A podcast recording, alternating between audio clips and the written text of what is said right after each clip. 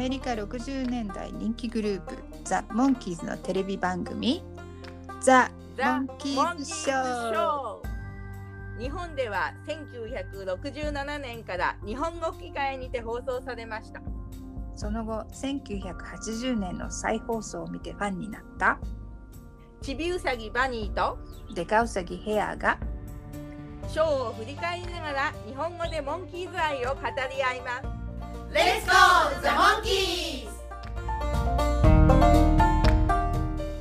Let's go the monkeys! ポッドキャストへようこそ。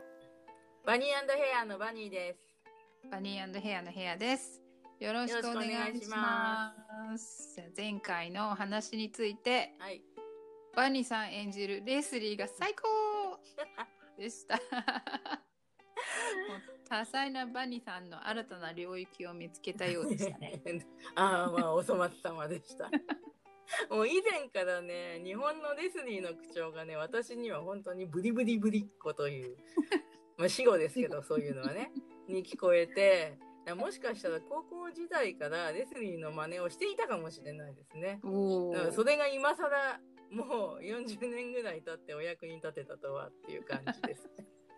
とっても役に立ったあ、そうです、ね、あで前回はあんまりタイムラグはなかったですよね。日本の非常事態宣言が解除されたせいか、録音の時間帯が良かったのか、それもまだ謎です ね。うんうん、あとはリアルタイムファンの方々がシルビー・バルタンさんの話題に喜んでくださったのが嬉しかったですね。うんうん、ね、よかった、うんうん、はい、それでは、はい、今回の制作記録を紹介しましょう。はい、日本語の題名がギャングをノックアウトです。はい、出だしからギャングにパンチを食らってしまうモンキーズなんですけど、はい、ノックアウトといえばボクシングかなと思って、1960年代はボクシングのテレビ中継も多かったそうなんで、もしかしたら日本制作スタッフもその波に乗っかってこういう題名つけたのかなとかって思いました。うん、なるほどね、うん、キックボクシングっていうのもありますもんね。あったね、うんうん、キックボクシングってやつね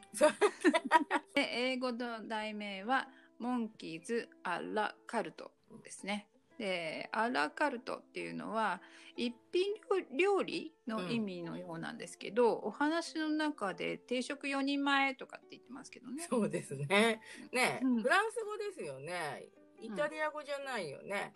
うん、ね、登場するギャングの名前とか舞台のレストランとかね、イタリアンな感じなんですけどね、うん、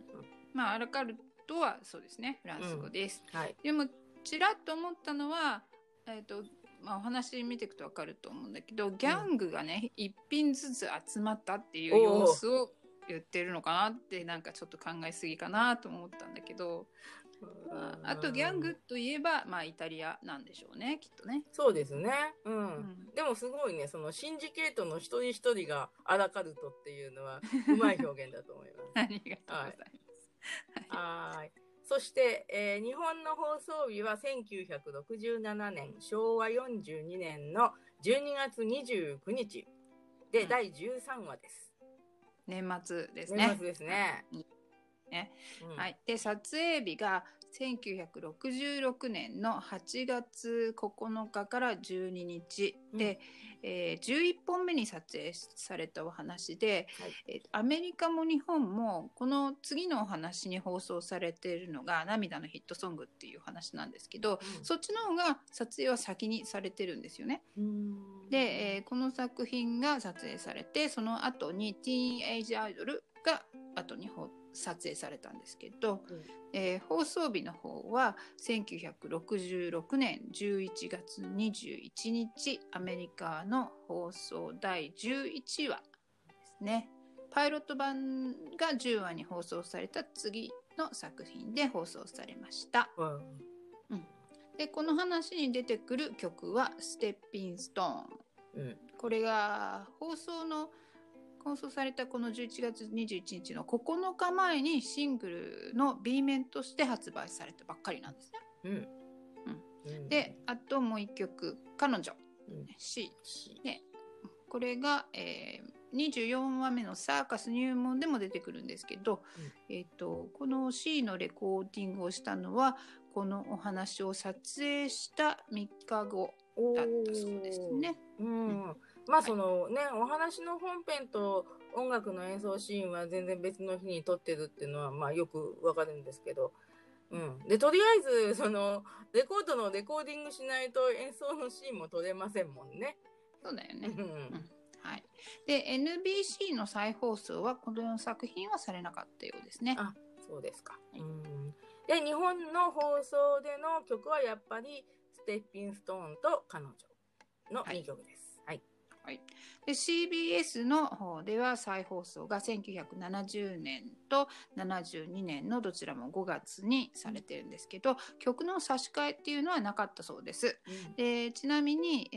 再放送の時に曲の差し替えがされていないお話っていうのが58話中の27話あるそうです。そ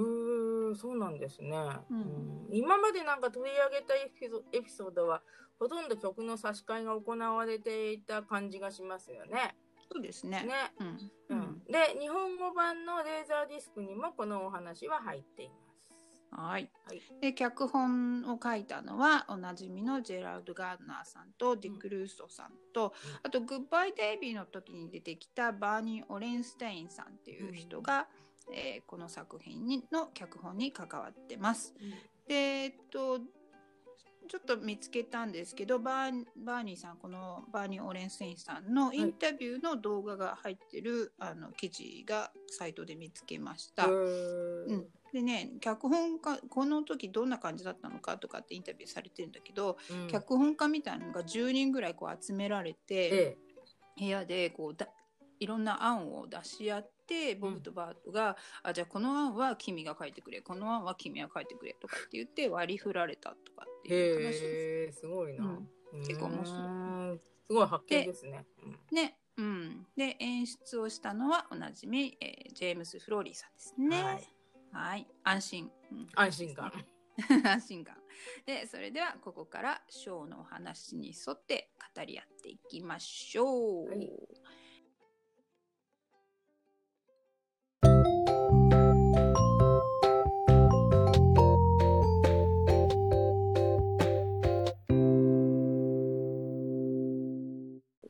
エピソード13、ヤングをノックアウトです。はい。いつもお腹を空かしているモンキーズが長いサンドイッチを4人で食べてる場面で始まります。はい。じゃっじゃっじゃららーってね。じゃっじゃっじゃららー。そう、もぐもぐしてる音と、あとタイプライターみたいに右行ったり左行ったり、チーンチーンって音も聞こえます、ね。で、デイビーがね、チーズどこって、おじいさんみたいなのを見てる人が一人いて、そうそうそう、ピーターにサラミあげなさいって。このおじいさんのセリフがなんか頭に残っててるんですけど、ね、うん、そうだねでデイビーがねサンドイッチを顔にバチッてぶつけていててって顔する今回初めて見つけましたここで見てる、うん、おじいさんポップの役をされてる方が、うん、ポール R デビールさんという方で、うん、イタリア人の方なんですね。うん、で1889年の5月に生まれた方なので、うん、撮影時の66年の時は77歳、うん、ね、19世紀に生まれた人だ、うん、すごいんですよ、そう今までのクレジットされた役者さんの、ね、中で結構最高齢なんじゃないかなと思うんですけどね。うんそうですね、前回、うん、あ、前回でもないか、うん、アルバイトの話の時のハーパーさんは、うんうんうん、ポップって呼ばれてたんだけど、ええ、彼は1913年生まれで撮影の時53歳だったやめてくれ私より、今の私よりもすごいおじいさんに見える一生捧げてますのにみたいなそうそうそうまあ現役で働いてる、ね、そうだよね、同じじいさんじゃないで今回 の, そのおじいさんの役名はポップさんって言うんですね、うん、ポップさん、うん、そうでここでねちょっとモンキーズ英知識コーナー、どう久しぶりで調べたらポップっていうのは POP って書くんだけど、うん、ポパっていうのがパパとかそういうお父ちゃんとかおっちゃんのような意味で使われてるそうなんですよね。で私の周りでも身近で耳にするのはおじいちゃんに対してポップって呼んで、うん、おばあちゃんに対してはナナって呼んでるんですよね、うん、だからハーパーさんも、さっき言ってたねアルバイトの時に出てきたハーパーさんもポップハーパーっていう役名だったみたいですね、うん、おじいちゃんっぽい人にポップでつけるのかな。でもう一人ポップがモンキーズショーに出てくるらしいので見つけていきましょう。おもしかして次回のエピソードですか、うん、そう言われれば次回もおじいさん役が出てくるんだけど、うん、ちょっと違いますね。あ違うのね、はい、残念残念だね、うん、で、この方、ポップさんの日本の声は才勝龍二さんという声優さんでアニメの声では、うん、天才バカボンのデデデのおじさんとか、主におじいさんキャラの役をね、声を当てていましたと。でその才勝龍二さんに関してウィキペディアでちょっと調べたら、若い頃からしわがれた声質を生かしてずっと老人の役を引き受けていたために、まあ吹き替えとかの同僚の声優さんからかなご先祖様っていう名前で呼ばれていたってありますけど、すごいニックネームだねすごい若い時からご先祖様って言われてたんですねで、で前に出てきた熊倉和夫さんとか山田康夫さんがいらっしゃった劇団のテアトレエコーにいらっしゃった方でした。はい、なんかそう言われたらレレレのおじさんが変装してるように見えてきましたねなんか不思議もぐもぐしてるモンキーズのシーンに戻って「サンキュー」とかでね、はい、誰かが忙しいとかって言ってるんですけど、ね、あれこれなんだ食べちゃダメだよ英語版のところを見ると「マッシュルーム」とかね書いてあるでマイクが「うめえな」とか。うめえなでデイビーがレタスあるかなって言うんですよねもうね私はこのデイビーのセリフがずっと耳に残ってて友達と一緒にねもうレスリーのセリフなんかよりもたくさんレタスあるかなって言ってた気がしますミッキーが客らしき人たちが入ってきたので接客しようと入り口まで出ていきます、はいね、この子たちは、ね、モンキーズたちはここで食わせてもらいながらバイトもしてるのかなっていう感じ でもそのお客たちはギャングだったんですね、はいこのいでたちがゴーストタウンのお話でミッキーとピーター演ずる親分と毒蜘蛛に似てるっていうね、うん、誰かの記事に書いてあったんだけど典型的なギャングのいでたちなのかなって思いますね。こうコインをポンポンって投げながらね、うんうんうん、今回出てきたあのギャングはコインを投げて受け取れなくて予備のコインを出してもらうっていうねそういう小ネタから始まりますそっかゴーストタウンの、ね、写真とチェックしてみたいなということで、うん、一応ちょっとチェックをしてみました、うん、はいありがとう。でミッキーの帽子と縦縞のスーツがカポニのちょっとそういうところに似てるかなっていう感じですね、うんうん、似てるはい、うん、寝ると横島になっちゃうんですけどねはい、はい、で大きい方の人が、ミッキーに対してブロー、うん、風船やろうっていうんでね、うんうんうんうん、英語ではブローって言ってるんだよね、うん、でスラングだと思うんですけど、うせろみたいな感じの意味で使ってる言葉らしいんですけどね、うん、この翻訳さん泣かせな言葉って感じですけどね、うん、あでそれが風船っていう意味もあるんですかね、うんあ髪の毛のブローとかっていうのもあるけどそうねそうねまあうん、そう言われてみるとなんか髪の毛のブローって聞かないなとかって思ってちょっと調べてみたら、うん、英語ではブロードライって呼ばれてるみたいですね、うん、で特にヘアスタイルを決めるときにブロードライっていうらしくて、ただ乾かすだけならドライマイヘアとかっていうだけでいいみたいなんだけど、まあ普段何気なく使っていることも私は知らないなと思いましたね。で、風船を膨らますのはブローアップバルーンっていうで、それのブローっていうね。なるほど、はい、納得しました。はい。で、ロッコが風船やろうと言ったので、ミッキーが風船をピューと膨らますと、はい、でギャングの人に、まあ、さっきもう出てきちゃったんだけど、ね、カポニがね、じいさんガキを追っ払いなって言うんですね、はい、でそのカポニさんですね、はいを演じてるのが、ハービー・ランバックさんっていう方で、結構いろんな作品に出演していらっしゃる方らしくて、で後に俳優養成所みたいなところの講師もしたことがあるらしいですね。俳優の先生だったってこともあるんですね、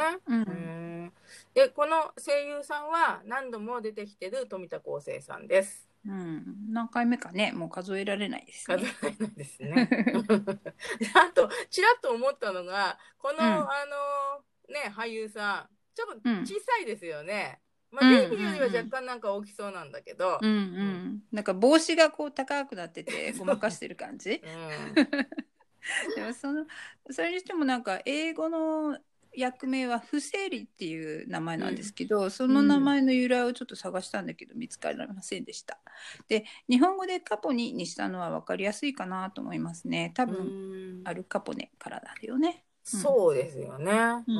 そう日本語版ではねちゃんとカポニさんって言ってます、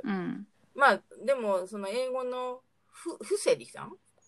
もうロッコっていうね相棒もイタリアっぽいお名前ではありますね。そうですね、はい、はい、でそのロッコさんの役をやってる方は、カール・ルーカスさんという方で、この方もたくさんの作品に出演しているそうで、まあ、背が高くて舞台映えしそうな感じですよね、でデイビーやカポニがさらに小さく見えますけどねそうですね、ロッコさんの声は、日本のクレジットの順番だと、及川博夫さんっていう人で、博夫さんのヒドは、関口博さんとか久米博さんとか岩崎宏美さんの、そうヒロっていう字に夫のっていう字を書いてヒロさんって読むんですけども、ちょっとよく分かんなくて確認が取れませんでした。で、もう一人ね声優とか俳優さんにね及川博さんっていう、まあ音で言うと同姓同名の方がいらっしゃるんですけども、博っていう字がカタカナの方なんですよね、でそういう方もいらっしゃったんですが、なんかこのロッコさんとは声質が違うみたいなので別人のようです、はい、紛らわしいですね。紛らわしいです、はい、はい、でお話に戻ると、デイビーがちっちゃいけどガキじゃないぞっていう声が入ってるんですけど、英語は Hey now wait a minute なんか待ってよみたいな感じなんだけど、日本語の方がねちびネタが入ってて面白いですね。そう声がすごい可愛いですよね。すごい声がね、もうここまでこう十何話かやってきて、どうやらなんか私はもうデイビーすごい好きだったんだ、今も好きなんだけど、デイビーの姿だけじゃなくて、まあ、源太郎さんの声にもなんかとろけていたんじゃないかっていう、そういう事実になんとなく気がつき始めてますね。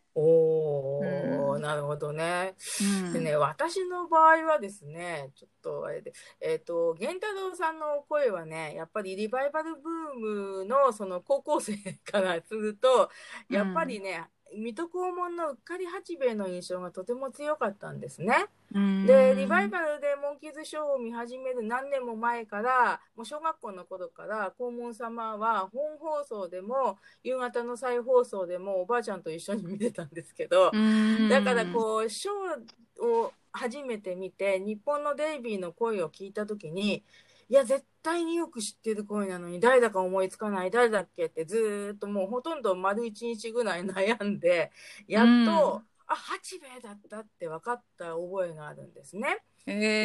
そう、まさかね、水戸黄門とね、モンキーズが結びつくとは全く思ってなかったもんで、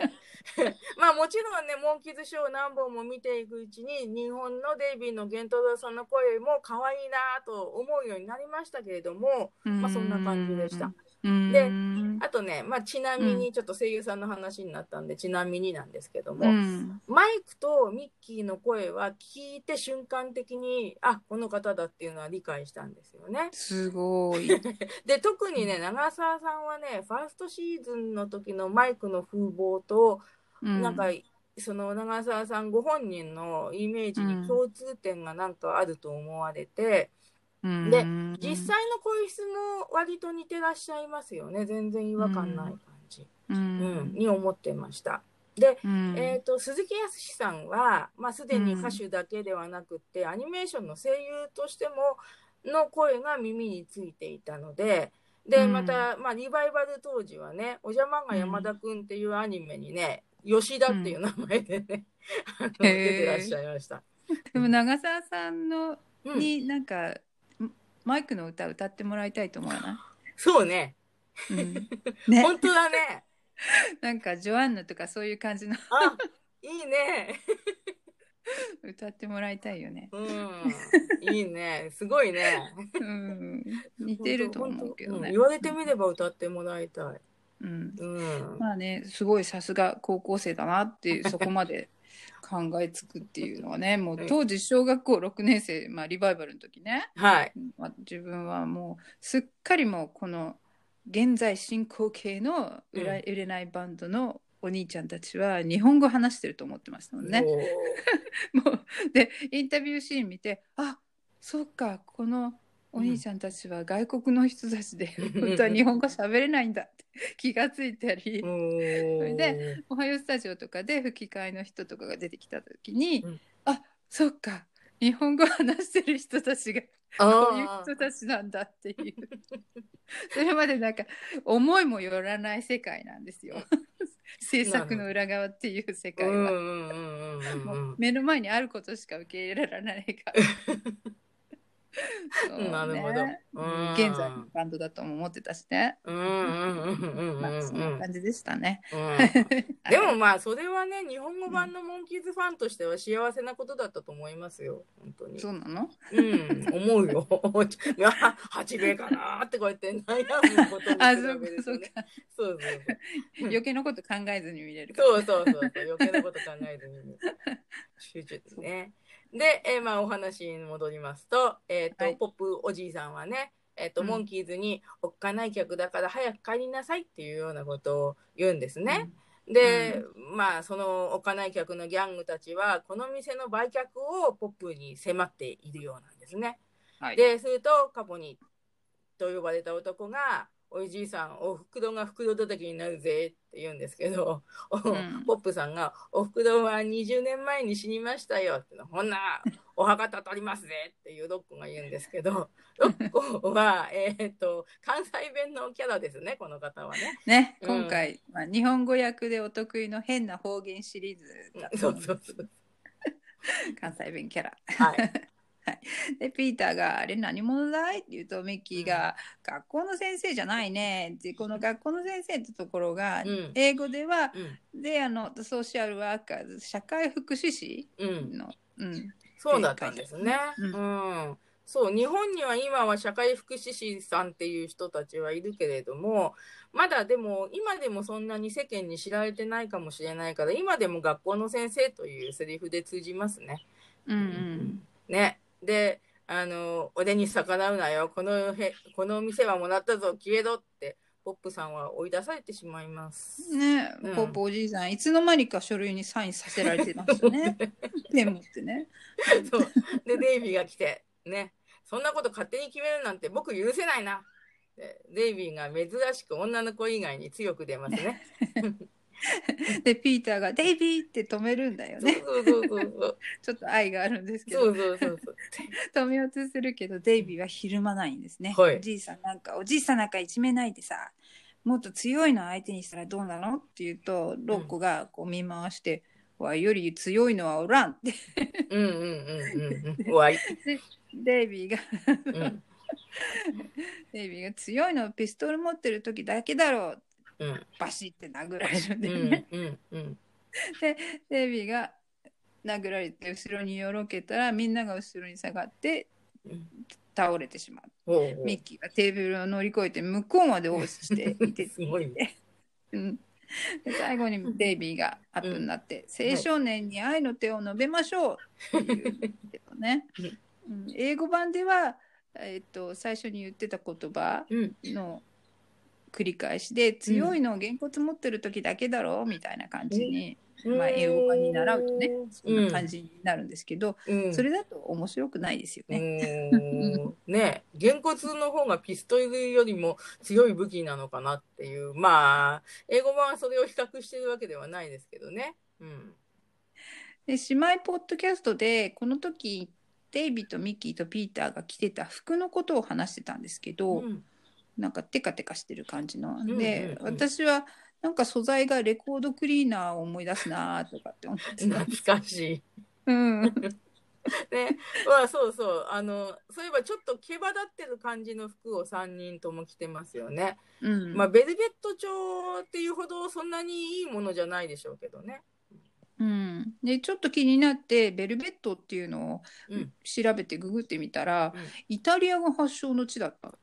生地らしいんですよね、そしてもしかしたらこうイタリアつながりでこのイタリアンレストランに合わせたのかなとかってちょっと考えすぎかもしれませんけど、うん、ベルベットっていうのはイタリア発祥なんですね。また一つ利口になったわ、こういうことやってるとね、うん、ね、どっかみたいですよ、うん、なんか思わぬことをググる機会ができますね。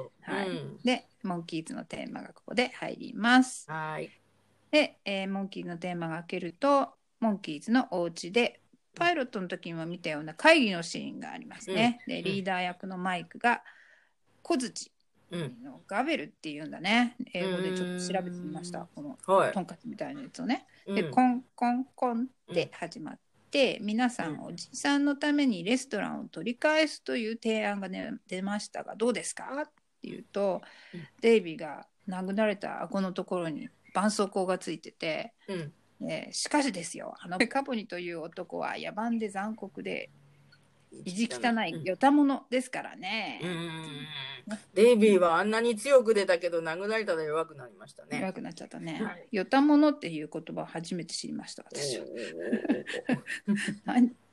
使わないですよね、使わないです今は特に使わないです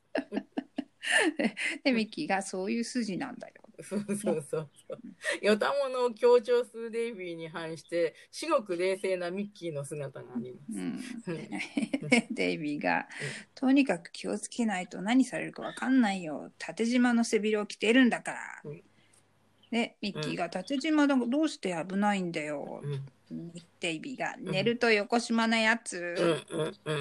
英語のギャグはピンストライプのスーツに本当に待ち針が刺さってる、ピンがね刺さってるっていうつまらないギャグなんだけど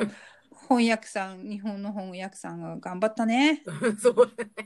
うん、このギャグはねすごく面白いと思ってました昔からね、そうで、うまいって当時感心しましたね、うんまあ、日本語オリジナルなのねって今思ったけど、そりゃそうだよね、横島っていう言葉は日本語にしかないでしょうからね。そうだね、うんはい、でマイクがあくまで戦うという道義が出ておりますが、下の方の方何かご意見はと聞くと、うん、その時、まあ、下の方の方って言ってるのはフロアの方っていう英語で言ってるんだけど、ええ、そのフロア自体を今床そのものにピーターが聞くっていうギャグなんだけどね、まあ、いまいちですねまた、ねえ、ピーターも会議に入れてあげなさいっていう感じですねポップさんの声でサラミあげなさいってあげなさいみたいなピーターが壁や天井にも意見を聞いている間にマイクはさっさとカポニをやっつけると決めてしまい、デイビーの異議も無視、異議あり裁判長ポカ、あ、これはいいかで、強行採決でミッキーに会議記録を聞くと世界最短新記録なんてなんだかトンカチンカン、トンカチンカンなシーンですけど、騒ぐミッキーとマイクにデイビーも合わせて騒ぎすぎて顎がいてててといたで、デイビーは演技が細かいなと思いました、うん、そうですね本当にね、うん、でレストランの事務所でカポニとロッコがそのうちアメリカ中のレストランが全部俺のものになる、ただ食いできまんななどと話しているところへモンキーズがギターケースを持って入ってきた、うん、でカポニとロッコが一瞬手を挙げて降参のポーズをするんですけど、カポニが驚いた様子でロッコーってそうそうそうそう、いつもねロッコーって呼ばれてるからね、私は名前がロッコーさんだと思ってたんですけど六甲おろしの六甲さん、ね、六甲さんねそれがゆえに関西弁なのかな、うん、そうだね、うん、そうでその六甲がギターケースにギターなんか入ってますっていうこのセリフも好きなんですよね、うん、ねギターケースにギター入れちゃいけないんだね六甲さん、あの世界の人たちはねはい、仕事がないんでまたここで雇ってもらおうと思ってさってマイクが言うと、うんカポニが音楽屋なんていらん、でも客がやってくるよ、お前ら気に食わんってマイクがただでもいいよって言っちゃうんですよね、はい、英語では安いよって言ってるのに日本語だとただになっちゃう、ね、いくらかもらわなきゃお化け大使お化け大使の時の ねセリフを持ってきたくなりますね、うんそうですねそう日本のセリフはいつも派手というか極端に出ますね、うんうん、ただじゃね仕事じゃないんだボランティアなんだよねそうするとカポニが、うん、気に入ってきたボーイやれるかって言って、うん、もちろんってマイクが答えると、うん、デイビーとミッキーとマイクが声を合わせてピーターってピーターは突然振られてえ僕っていう表情をしていますかわいそうでピーターがもうお皿を持ってるシーンになるんだけど、うんうんお盆の上にお皿や他の食器がたくさん載せてあって、うんカポニの指示で後の3人がお皿を追加するんだよね、うん、ねもっともっともっとって、うん、じゃあそれを調理場へ運べって言ってるところにウィリアム・テルの音楽これローンレンジャーっていうテレビの西部劇のテーマ曲もだったらしいんだけどね、うん、そうそれでも使われてたらしいんですけど、頑張れ頑張れ逃げろ逃げろ第3コーナーなど、みんな一斉に言って、競馬みたいなねそうそう観客の紛争してますね鉛筆をこう耳に挟んだりとかねねうんでまあピーターはこうお盆たくさんお盆の上にお皿とかのっけて運んでるんですけどもピーターのお盆に乗ってたものがちょっと少なくなってますねすごいよく見てる今回ねもうお仕事で何度か見て気がつきましたお仕事ピーターの活躍に感心したカポニはモンキーズを雇うことにしました、マイクとミッキーとデイビーが喜んでピーターに調理場にいるピーターに知らせるんですね、うん、で調理場にこう、ね、お盆を持ってピーターもまだいるんですけどお盆に乗ってたものがもっと少なくなってますねはい、ピアノ線で釣れる重さにしたのそうそうそうそうだね、うんピーターに万歳三唱だってデイビーが言って、マイクとミッキーがなんか神主さんが振る、はい、わさわさしたやつ大ぬさっていう、そうなんですけど、はい、なんか黄色と青のふさふさがついてるやつを持って、フレーフレーっていう感じでやっててで、その時にバンザイバンザイって日本語で言ってるんですけどね、はいはいね言ってますね、ピーターがお盆から手を離して、バンザイって言ってますね、言ったら、まあ、そのさっき言ったようにお盆がピアノ線でつられてるのがちらっと見えたりするんですけど、まあ、これは見えないつもりっていうことでねスパイのハニーウェルのセリフを利用させていただくとでそうするとお盆が一呼吸置いてからドン落ちてガシャンって大きい音がします、でそして場面は変わってモンキーズはもうおなじみの赤いジャケットを着たボーイ姿になっています、はいでカポニがよし俺のために働くんなら一つはっきりと覚悟しといてもらいて、うん、で、ロッコとマイクにおどきったらってチビネタだね。チビだからね前が見えないで俺たちが何をやっても見て見ねえふりしろ、俺たち荒っぽいので有名なんだって言ってロッコがいきなりピーターをバシッと叩きます、うん、デイビーとミッキーが顔を見合わせてひどく驚いた表情を見せます、うん、どうだ要はよくわかったか、うんね、後ろで並んでるピーターがちょっと泣きそうな顔をしています、ね、かわいそうでミッキーがなんだとじゃあこっちも言わせてもらうがね、こっちは荒っぽいのでかなり有名なんだぜ。カポニーと睨み合ってカポニーを叩くと思いきや、うん、ミッキーもピーターにバシッそう振り向きざまにっていうか ね、ねこのミッキーの殴り方の方がピーターに対して迫真の演技のような気がします。なんか本当に殴られてるみたいな、うんねうん、でミッキーはロッコにピーターが殴られた時にデイビーと一緒に信じられない怖い的な顔をしていたのにすぐにピーターに向かって同じことをするというのが、まあ、ピーターかわいそうなんですけど、うん、そういうのがこのギャグの意外で受けるところなんですねきっと ねそれに拍車をかけるようにピーターが、はい、僕何かしたマイクが、うん、何もしてないけどもうするなよピーターには申し訳ないけどこのセリフむちゃ受けますね受けますカポニがさあサボってねえで早いとこ仕事しろ、体験してコックに皿洗いに音楽屋にクロークの女の子に、うん、ボーイにタバコ売りに何吸ったってんだよサボってないよね今、うん、店長の訓示を受けてたところですよ ねでここにもタイプライターのチーンっていう音が、ねはい、入ってきます。でステッピンストーンの音楽シーンになります、はいこの中ではもう調理場でシェフの衣装で早送りでみんなが動き回ったり、うん、ピーターがピザの生地を投げたりしてますね、うん、そうピーター上手昔、ねうん、昔見た時はピザってそういう風に作るものとは知らなかったです、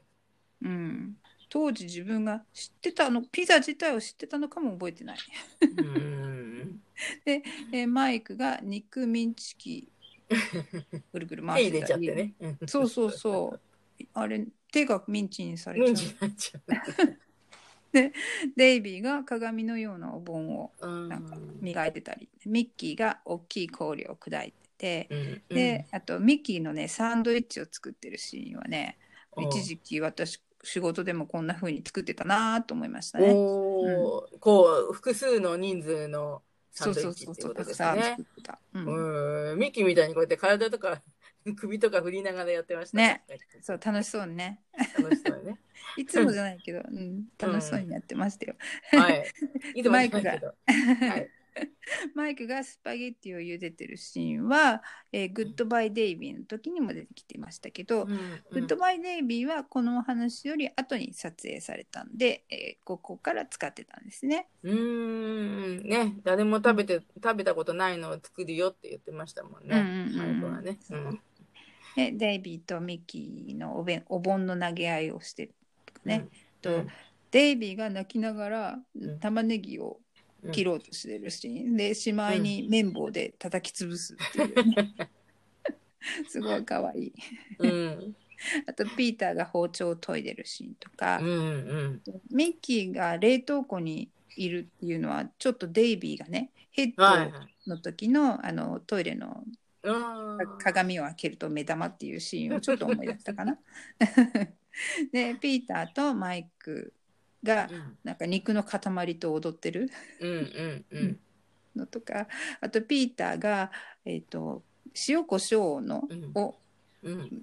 小瓶みたいなのを棒に乗せたのを運んでる時にくしゃみをする、うんねうん、そうピーターくしゃみするシーンが多いんですよ ね他のエピソードにもあったよね、うんうんうん、でまあそれはまた検証ということででピーターがスイカちょっとあれですねラグビーボールみたいにまん丸じゃないんだね、うん、横長のスイカをスパッと大きい、包丁で切るシーンがあるんですけど、スイカ用の包丁かなってちょっと私は思ったんですね。以前、私がスーパーの青果売り場でパートをしてた時に、ああいう感じの大きいスイカ専用包丁がありました。スイカ専用の包丁があるんだ。うん。ミッキーがこれじゃダメだよ、誰かに手伝ってもらわないと、ってなうちにここは警察。ねえ、英語版では珍しくナレーター的なセリフが入りますね。巨泉さんの出番ないですけどね。ないですね。でここで出てくる警察のインスペクターの役をやってる方がド・クラークさんという方で、日本の44話目のラスベガス万歳の話と、あと36話のギャングスターの話でも警察官の役で出てきます。なんかこの人は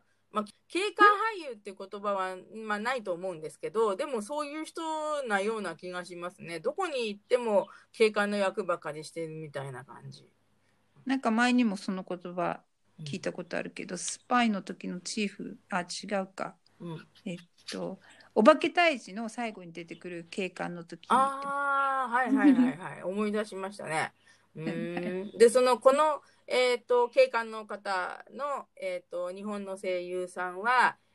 北山俊夫さんっていう方だと思います。で、ちょっとその方存じ上げないんですけども、なんで分かったかっていうと、ギャングスターとかね、ラスベガス万歳とか、この方がこの俳優さんが出ているところでもお名前が上がってたので、多分同じ方だと思いますね。統一されてるんですね。嬉しいですね。嬉しいですね。はい。でもう一人警官の役のポールさんの役をやってる方がドーン・ケネディさんという方で、この方も、50話目のグランプリを狙いにも出てきます。声優さんはね、近石信介さんという方で、サザエさんの初代のマスオさんの声をやられてた方です。はい。しかしだ。警察は通報しに来たモンキーズが協力すればカポニを逮捕できると喜んでますね。なんとも丸投げで無責任なんですけど、でパープルフラワーギャングを捕まえたとかって言って自慢してて、モンキーズの方もね、スパイの時は逃げ腰だったんだけど、今回はポッポおじいさんのためだからかな、なんかボリスやオットを捕まえていい気になってるのか分かんないけど、なんか引き受けちゃいますね。警察は恐ろしいカポに一人を挙げたのではダメだ、シンジケートを潰さないとやつらものすごいぞっていう。シンジケートって合ってる？なんか英語そのままなんですけど、分かりますか？その意味を説明しなさいって言われると無理なんですけど、こういう地下で暗躍している人たちが出てくる物語、つきものの用語だからそのままでなんとなく通じてるんじゃないだろうかと思いますけどね。なんとなくそれを聞いてほっとしました。私の英語の理解力もそのぐらいなんで、なんとなく幸せって感じですね。喜べみたいな。喜べですね。でミッキーが僕たちもものすごいですよ、かなり荒っぽいんで有名ですからね、見ててって言ってピーターを殴るようなね、そういう感じをして、でピーターの声みたいな感じで逃げるからおーおーみたいな感じが、声が出てくるんですけども、このうーだかおーだかっていうようなみたいな声は他のエピソードにも出てきたかなと。わけのわからない電話の声ね、アルバイトにアタックの親からの電話と、なんか声のトーンが似てるような気がするんですけどね。わかります。こう使い回しのなんか音声って感じですね。また出てくると思いますね。見ていきましょうね。はい、でレストランの方に戻ったモンキーズなんだけど、デイビーが、ワイングラスにパフで粉を振ってます。で、このグラスに指紋を取ろうと、隣にいたピーターが同じ指紋は世界に2つとないって本当かい？でデイビーが、ワインの味これでいいですか？見ていただけますか？ってカポニーに渡すと、カポニーの左手は手袋してて、でその手でワイングラスを持つんですよね、うんうん、このシーンはね、なんか昔はカボニがワインでうがいをするくらいなんかポチャポチャっていう音と口の動きが何やってんだこの人はって思ってたんですけど、うん、まあその後にねワインの味見は口全体で転がすようにするっていう風に聞いたので、まあ後から必ずしもうがいじゃないんだなって思ったんですけどでも転がしすぎな気はしますね転がしすぎですよ ねあれもなんか音声つけてるんだと思うけどすごいぐちゅぐちゅぐちゅってその時なんかデイビーがポーンって投げたパウダーのパフの行方を見てましたけど、ね、そうパフ投げますよね、うん、私も行方を見ちゃいましたねあれでピーターが同じ手袋の後もう世界に2つとないかなって言って、うん、カメラに向かってね言うんですけど、面白い、それ自体面白いギャグなんですけど、でもアップで喋るピーターの顔がなぜか少々ピンボケなんですよそうピンボケゼルチとかでも他のポッドキャストでもみんな言ってました。これなんでピントが合ってないんだろうって残念ですよねいい残念、うん、で、調理場でミッキーがカポニの声を盗聴してオープンリールのテープレコーダーで録音をしている様子が映ってます。で、うん、おいやったすごいの録音したぞさあよく聞けよって言ってみんなが集まってまた再生すると、うん、そのテープレコーダーから、うん、おいやったすごいの録音したぞさあよく聞けよで長澤さんの声でおバカさんっていうそう面白くって、ね、もうモンキーズショーの中で本当に上位に入るギャグでもう子供の頃からもう今もう大好きなギャグですね、うん、もう今でも私しょっちゅうやるんですけど、うん、スマホで録音とか録画とかしようとするんだけど、うん、なんか間違ってボタンを押し間違える時があるんですよね。その時に、はい、その時にこのシーンを思い出しますそうあじゃあヘアさんはスマホの録音ボタンとかを押し間違えるとさあよく聞けよって頭の中でミッキーの声が聞こえてくるんですかそれと長澤さんのおバカさんっていうのをセットあなるほどでこの次の場面が事務所に忍び込んだモンキーズが、うん、よしできたぞこの金庫をぶち壊してカポニとシンディケートの秘密書類をがっぽりいただきだん3人は、同じ色のハンチングをかぶってるのにマイクだけいつものグリーンウッドハットなんですね、うんうん、この時目につけてるのはなんていうのアナーキーアイマスクっていうのなんていうのあ目の穴が開いてるアイマスクねうんなんかこう仮面みたいな感じそう仮面ねうん、そう仮面だわなんかそういう語彙が出てこないアナーキーアイマスクってなんだでさっきウィリアム・テルの曲調べてた時にローンレンジャーの話をしてたけどローンレンジャーの人もこういうマスクつけてたね、うんまあ、バットマンとロビンもこういうのつけてたあ、うん、はいこんな感じ、ねうん、日本でいうと赤影みたいな感じあ大丈夫ってやつ大丈夫ってうんはいで、マイクが OK 爆破行くぞそれ、うん、って言って爆破音ドカンとずっ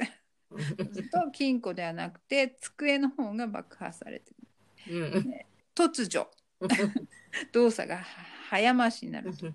うんタタタタタタタタタタタタタタタタラタタンそうで、ミッキーが机の代わりに金庫を置いとこうって荒井がね、うん、ここだけなんか本物のミッキーの声がそうね、うん、そんな感じがしますね。金庫をこう爆破することの方がバレたら大事なんだけど、うん、目的と違うものを爆破すると途端に気が弱くなっちゃってバレないように金庫自体をね机代わりにするっていうね、うん、私はこのギャグもね直前のさあよく聞けよくらいにもう本当に好きです、うんミッキーがマスクを外してカメラに話して、うん、すり替えたことわかんないよねって言うんだけど、うん、テレビの前では、うんうん、大丈夫わかんないって応援してる子どもたちの姿が目に浮かびますいそうだねそうでしょ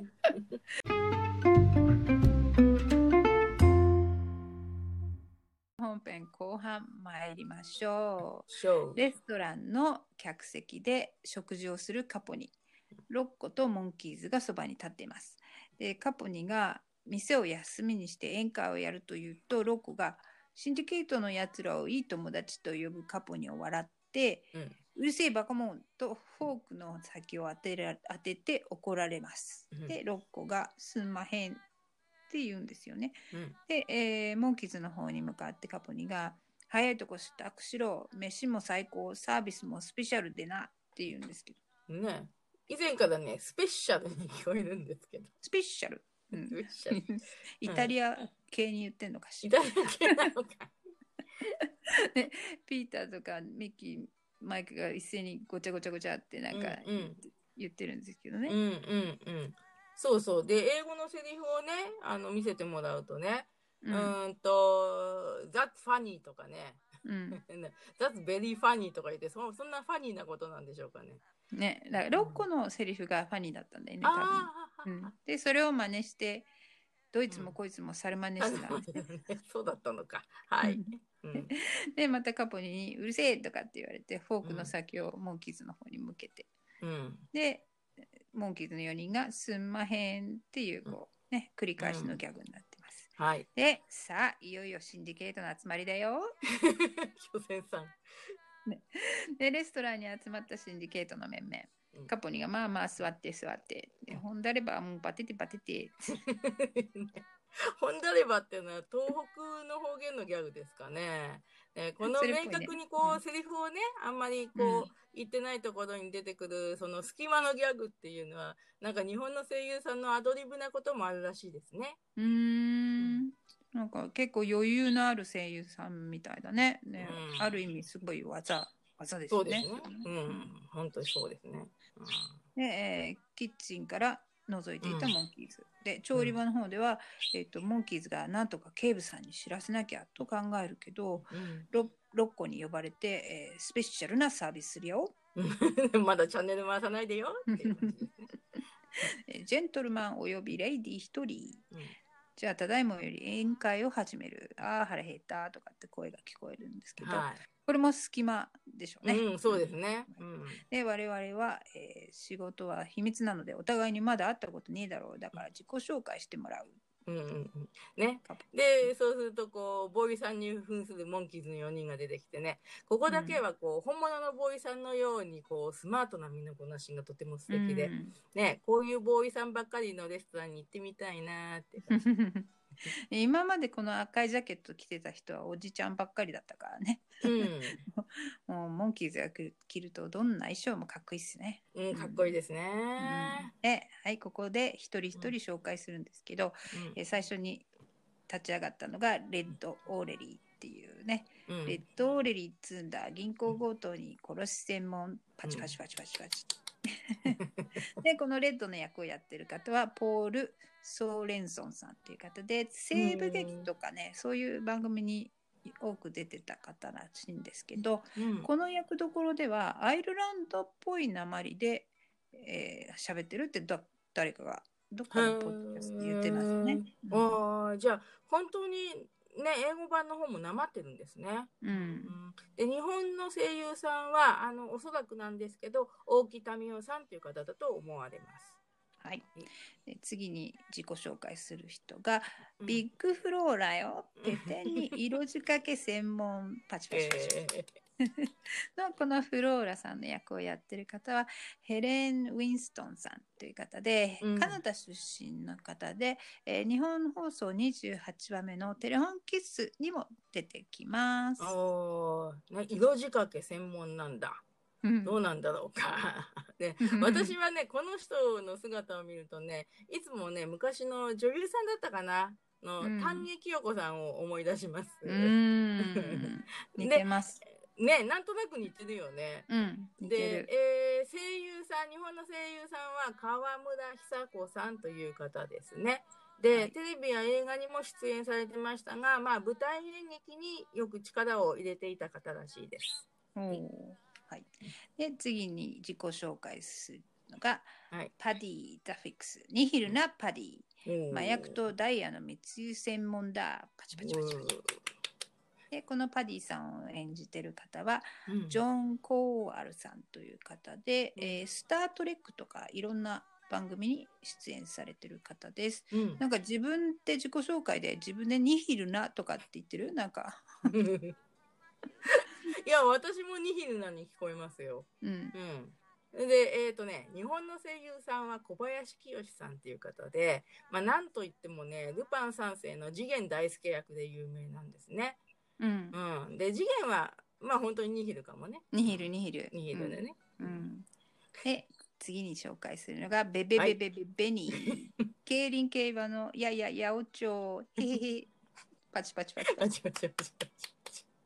でこのベニーさんの役をやってる方がマウジー・ガーナーさんという方で、うん、本名はポールさんという方なんみたいなんですけどあだ名がマウジーさん、うん、あだ名っていうかみんなに相性として相性ねみたいな、うん、ご先祖様みたいな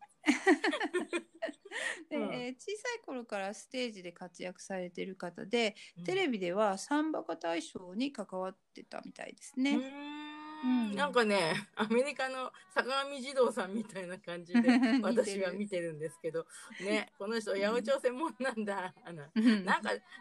殺し専門とか言ってた人からだんだん凶悪犯じゃなくなってきてるような感じなのがなんていうか救われるというかね、うんうん、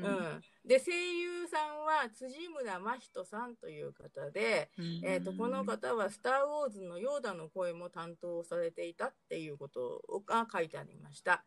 でね、ウィキペディアによるとこの方も今回のポップさんの声の才勝隆二さんと同じく若い頃からしわがれ声だったので、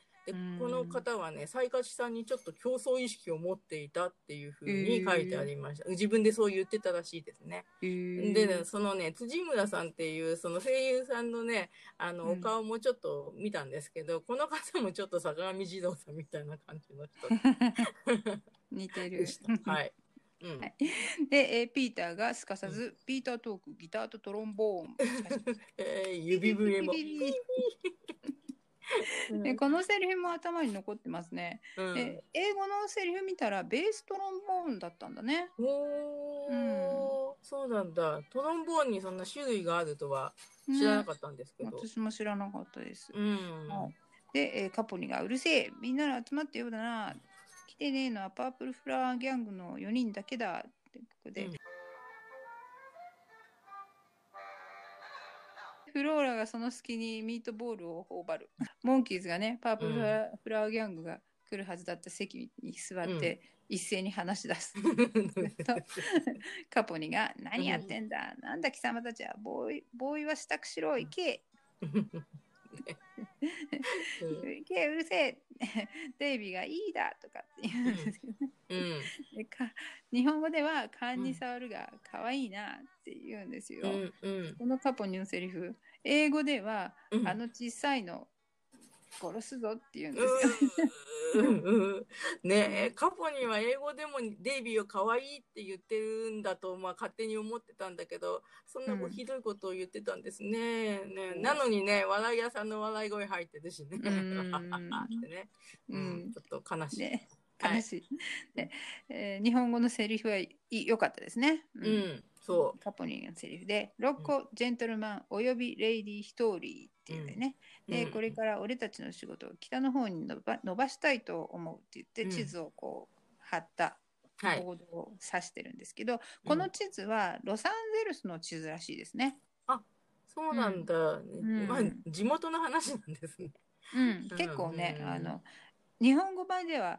アメリカ中とかになって、うん、そうだよね大げさになってるけど、うん、実際は結構規模が小さいね、うん、そうだねで、キッチンの中でね、うん、なあの連中今夜初めて会ったらしいぞフラワーギャングは豚箱に入ってこられない、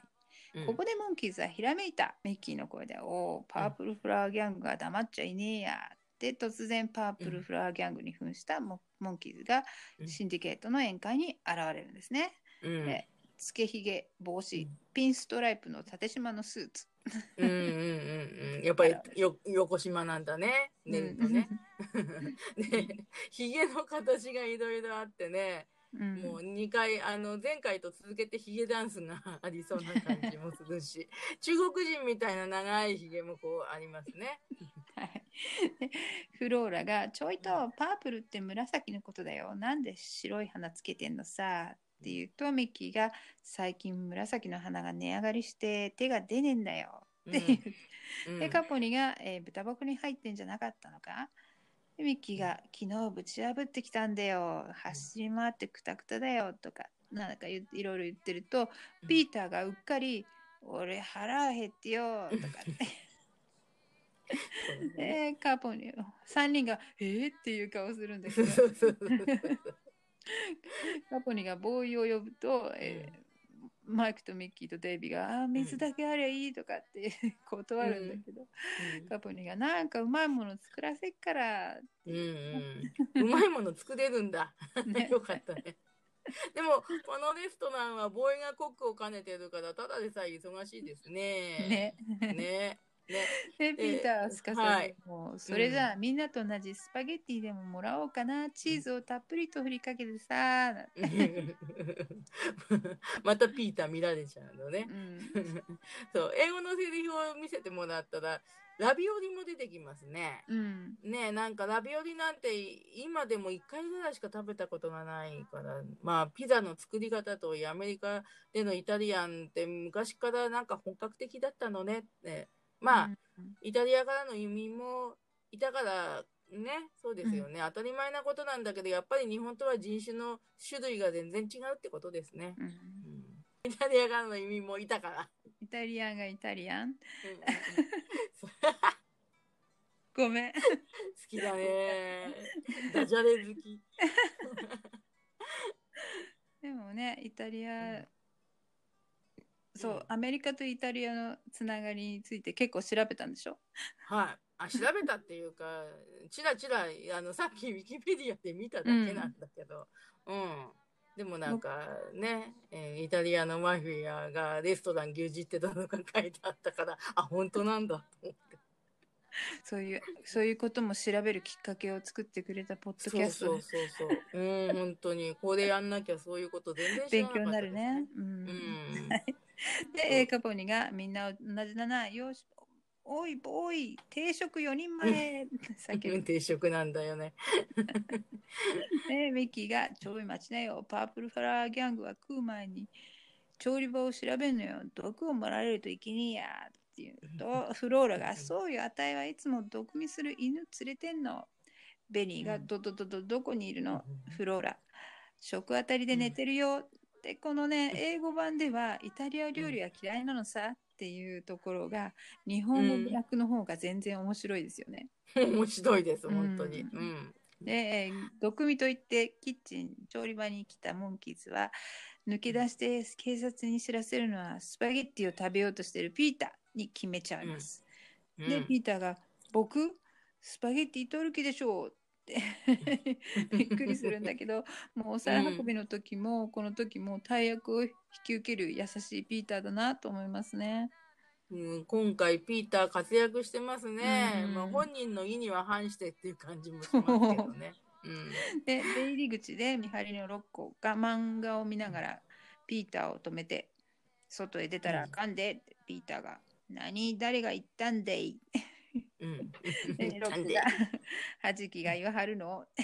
ピーターがへえこのはじきはゴーって言ってるぜってピストルから白い布に手書きのアイゴー面白いですよ、そうピーターは別のエピソードで顔に書かれることもあるしね、そうなんだ、そうそうご期待ください、でロッコがあほんまや気をつけてうまくやりきりましたねピーターよくやったね、でその頃シンディケートの話し合いではパープルフラワーギャングとボーイ役を早変わりで演じる3人の姿がいます、はいね、ギャングとボーイの姿に早変わりして、しかも調理場とホールの間を早送りでね往復しているから、戻ってきたマイク、デイビー、ミッキーは着席するなり息が切れたりめまいがしたりクダクダっていうそういう感じですね、でピーターは警察に着いたんだけどパープルフラワーギャングがもう一人行ったらしいと思われて捕まってしまいます、でピーターが、うん、でもこの花は白ですよって言うんだけど、うん、警察官が最近は紫が高くて手が出ないだろう分かってるぞなんて視聴者をここで笑わせるんですよね、うん、そこでレストランの様子にパッと切り替わってでカップリが綺麗に分けて勝手にやると決まったのでもう話し合う必要はないねえ綺麗に分けて勝手にやるっていう意味がいまいち分かんない、ね、分かんないピーターが警察を連れてくるまでどうにか話し合いを長引かせようとするデイビーが地図に線を描いたりして、街をそっくりきれいに分けてって言いながら丸抜ゲームをしている形になっちゃうんだよね。で、その間ミッキーはシンディケートの一人ずつ耳打ちをしてカポニと対立させようとする。ね、はい、うん、ね、ミッキーは大切な危険な仕事を引き受けてますね、うん、自発的に、うんうん、で、マイクがそれで残ったのはカポニの分だでバツとは3つ揃って線を引っ張って、うん、ざまみろそうそう俺の勝ち本当にね初めてこれ見た時にあアメリカにも丸バツゲーム丸バツがあるんだと思ってすごく感激して、うん、すんばらしいギャグだと思いました私出たすんばらしいすんばらしい、ねうん、丸バツはちなみに、ティックタックトーとか、うん、あとノッツ&クロスと呼ばれているそうですね、うん英米ではで丸抜で思い出したんですけど、うん、ワーゲームっていう映画があるんですけど、まあ、モンキーよりずっとあと80年代かなでちょっとそのワーゲームをちょっと調べてて、うん、つい癖になってて、うん、制作スタッフのところも目にいっちゃって、うん、でプロデューサーが何人か名前が書いてあったんですけどその中の一人にハロルド・シュライダーっていう名前を見つけたんですよねで、これと思ってググったらバート・シュナイダーさんの弟さんでした、うんおうん、びっくりシュナイダーさんにプロデューサーのね兄弟がいたっていうのはなんか丸抜きからのすごい発見ですねこれ、はい、でお話に戻るとレッドがカポにおめえペテにかける気だったな、うん、この葉巻くわえたネズミ野郎めがっていうマイクじゃなくてもネズミ野郎って言われるのね。ねまあ次回のお話になっちゃうけどね、うん、日本語版ではマイクがネズミ野郎ってね、うん、次回呼ばれちゃうんだけど、うん、ここでは英語のラットっていうのが操作されたのとネズミになったんだと思うんですけど、ね、ギャング映画では結構このラットっていう言葉がよく使われるワードだったみたいですね、ジェームス・キャグニーとかもギャング映画の中でラットって言ってますね、うん、あーギャング映画で使うんだあーそうそうミッキーがこのネズミはどうっていうのね、うんうん、そんな感じで、うんはい、で、カポニがレッド言葉に気をつけろ、うん、俺は葉巻なんか吸わねえ、うんそこかっていうか葉巻の問題になってる、ね、そう小さいからネズミは認めるねでその間にも、マイクとデイビーはまだ丸バツをやって、うん、マイクがまた勝っちゃったデイビーが3対2かうんデイビーとマイクは知らない間に丸抜を4ゲームもやってたんですね、警察の方のシーンに切り替わって、うん、ピーターが取り調べを受けて僕はパープルフラワーギャングじゃありませんよってピーター主張するんだけど、うん、マスオさんの声で、うん、この野郎、うん、あんまり似合わない似合わないけどねで警察官のインスペクターの方が、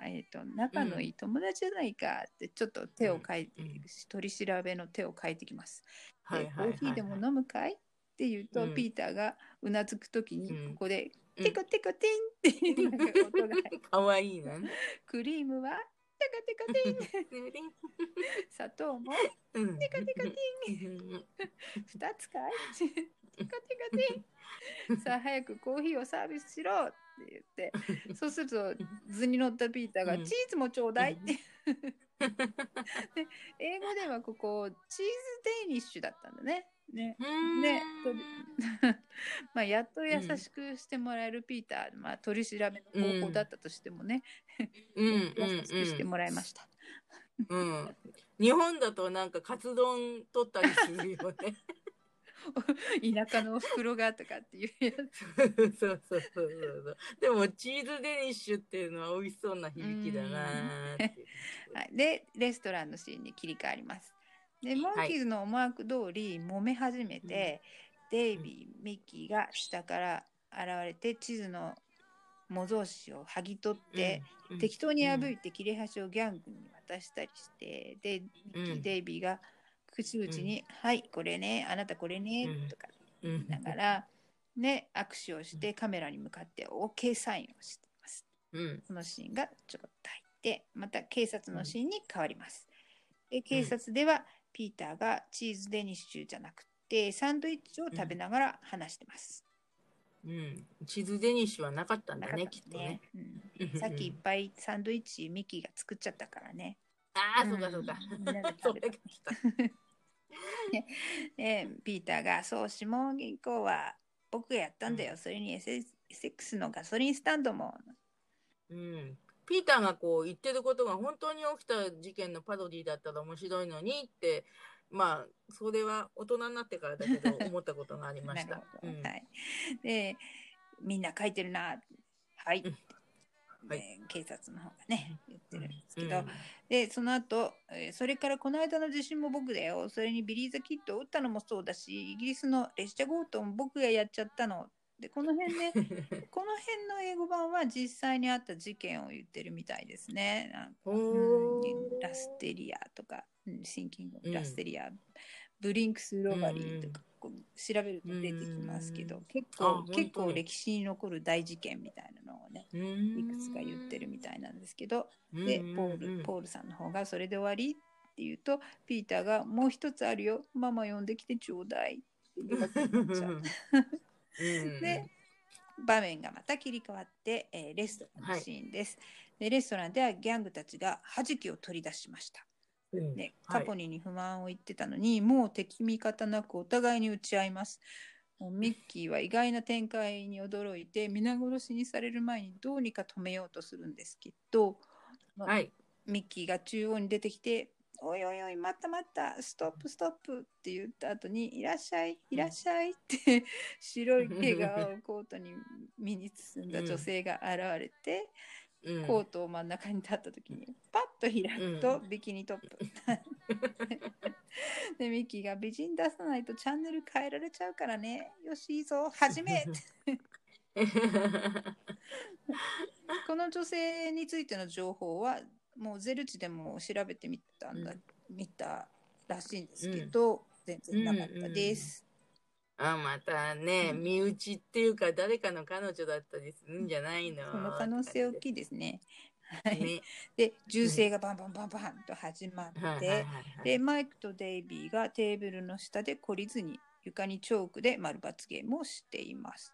うん、でマイクがヘイまた僕の勝ちでデイビーが、うん、あよしもう一回だなんてね、うん、もう前回に引き続きミッキー一人に任せてるデイビーとマイクですけどね。そうですね、うん、もうデイビーとマイクはギャングのことよりも丸抜にはまってしまったんですね、うん、なんかでもどうもデイビーの分が悪いようなのでデイビー二重の手を使うんだとデイビーを応援していましたミッキーはまた一人ずつ耳打ちをして力を合わせてやった方が得だろうって言った隙に、うん、パディが打たれてあ子供みたいにカッカするなよいいとしてさ、うん、って言うとベニーさんがその次の画面でデイビーとマイクが丸抜してるところに流れ玉がピュンピュン、うん、かすめますねもう全然驚きもしないで夢中になって丸抜をやるでミッキーがまだみっともないよ話し合いで行けよ話し合いでって言ってるうちにあーってロックが打たれて、うん、で、うん、レッドにフローラが打たれるんですけど、うん、フローラが倒れる前にミートボールをもう一口食べます、うん、それほど美味しいのかなと思うあのミートボール食べたくなりますねねえ同感ですね美味しそうに食べるもんねほんとミッキーがなこの辺で握手して仲直りしたらどうだよお願いでよって言うとレッドが、うん、あーって倒れてしまってその後デイビーのカットが入ってカッター、うん、デイビーのほっぺをマイクがピシッと、うん、お兄さんと末っ子みたいな感じでねね、本当だねでミッキーがカポニさんにひどい人なら、うん、片っ端から全部殺しちゃってさって、うん、ミッキーの言葉にカポニは嬉しそうにうなずくんですけど、うん、倒れていたベニーがこの野郎めって言って、うん、カポニを撃ってしまうんですね。おそこへ、うん、現れた警察とピーター、やっと到着しました、うん、で警察がフラーギャングがいたぞ。ピーター宴会終わっちゃったのでミッキーが見てくださいよすごいでしょって言うんだけど、うん、警察が全員逮捕するいうオチなんですよね。はい、なんかオチにパンチがないっていうの。パンチがないね。もうさっきの音楽シーンでもうエネルギー使いすぎたって感じ。なんか尻つぼみになっちゃいましたね。でなんかそれでここにまたさっき流れたステッピンストーンが流れて、はい、もう映像も力が入ってない感じで、他のお話で疲れてた映像がねランダムに、うん、お化け退治の時のシーンとかパイロットで獣人でね、うん、の衣装の時のシーンとか、うんうんうん、全部大体逃げてるっていう形の走ってたりするシーンなんだけど、うん、で次のお話に出てくる涙のヒットソングのシーンもここで出てきちゃうんですよね。思わぬところに次回の予告が入ってましたね、うん、予告ですね。はい、はい、予告です、はい、でアメリカではここで CM が入るんですけど、その CM が開けたところで、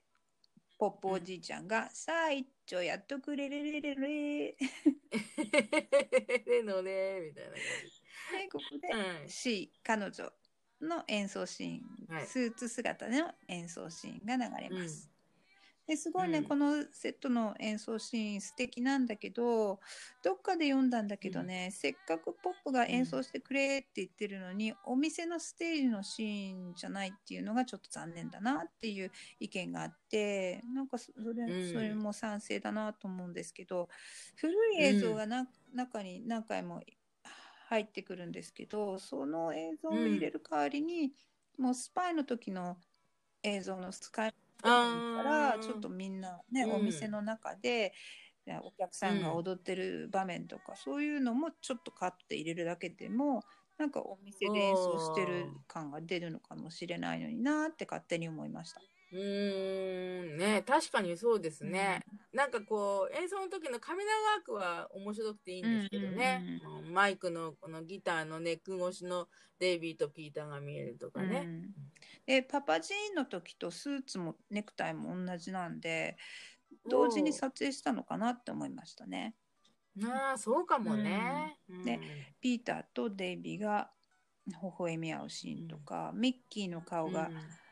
タンバリンの中から見えるっていうシーンが、うんうんうんうん、You Bring the Summer の時のね、うん、アニメーションを思い出したりしますね、うん、そうですね、うん、あのアニメはここの映像を参考にしてたのかな、うんね、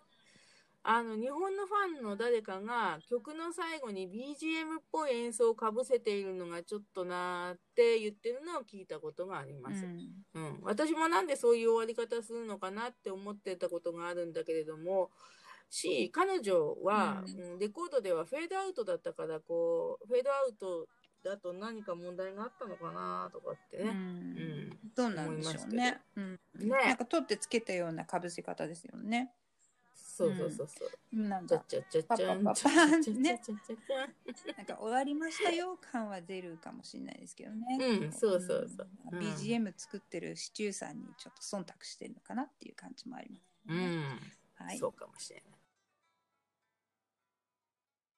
い。ギャングをノックアウトのお話はいかがでしたか？はい、ピーターが活躍っていうのかな、うん、でもできてよかったですね。でドンパチシーンがあるけど、まあいろいろな面白いギャグが散りばめられてて楽しかったです、でまたそのうちのいくつかが日本だけのギャグだったっていうのが興味深かったですね、うん、英語と日本語のセリフを見比べているから分かってくることですよね、うん、こういうのってね、うん、でまあドンパチもまた本当に打ってるわけじゃないのは分かってるんだけども、ただこうフローラがミートボールを食べてボンって倒れてくれるんで、うん、そのシーンでもっとこう気分が楽になったというか、うん、うん、そんな感じがしました。美味しそうなミートボールで救われましたね、うん、そうですね。であと丸抜に夢中になってるマイクとデイビーもね、ドンパチなのにちょっとほっこりするシーンがこう散りばめられてるっていうか、はい、ゴーストタウンの話の射的の真似したりするのもね、はいあれはあれで救われたかなっていうのも思うんですけど、うん、あと、そうですね、本当に英語ではちょっといまいちだなと思うギャグも翻訳スタッフさんがすごく頑張ってくれて、うん、工夫して面白くしてくれてるなっていうのがね、うん、ありがたいなと思いました。で、あとキッチンの音楽シーンもうバニさんが見つけてくれた写真で、うんはい、撮影の様子の裏が見れるような写真があったんですけど、うん、もうスタッフも頑張ってる感がね、はい、すごい出てて感動します、うん、音楽シーンはすごい好きなんですけど、でその割には同じ曲なんだけど後半のね力の入れ加減がすごいその差が出てるなと思いました。そうだね、うん、確かにそうですね、うん、それでは次回のお知らせです。エピソード14、はい、はい、日本放送第14話目は涙のヒットソングです。モンキーマンの初登場ですね。はいでこのエピソードにも面白いギャグがたくさん散りばめられていますよね、うん、モンキーマンが初登場っていうのも含めて面白いエピソードの一つですね、はい、そうだと思います、はい、それでは、はい、次回のエピソード14でお会いしましょう、はいはい、せーの、レッツゴーザモンキー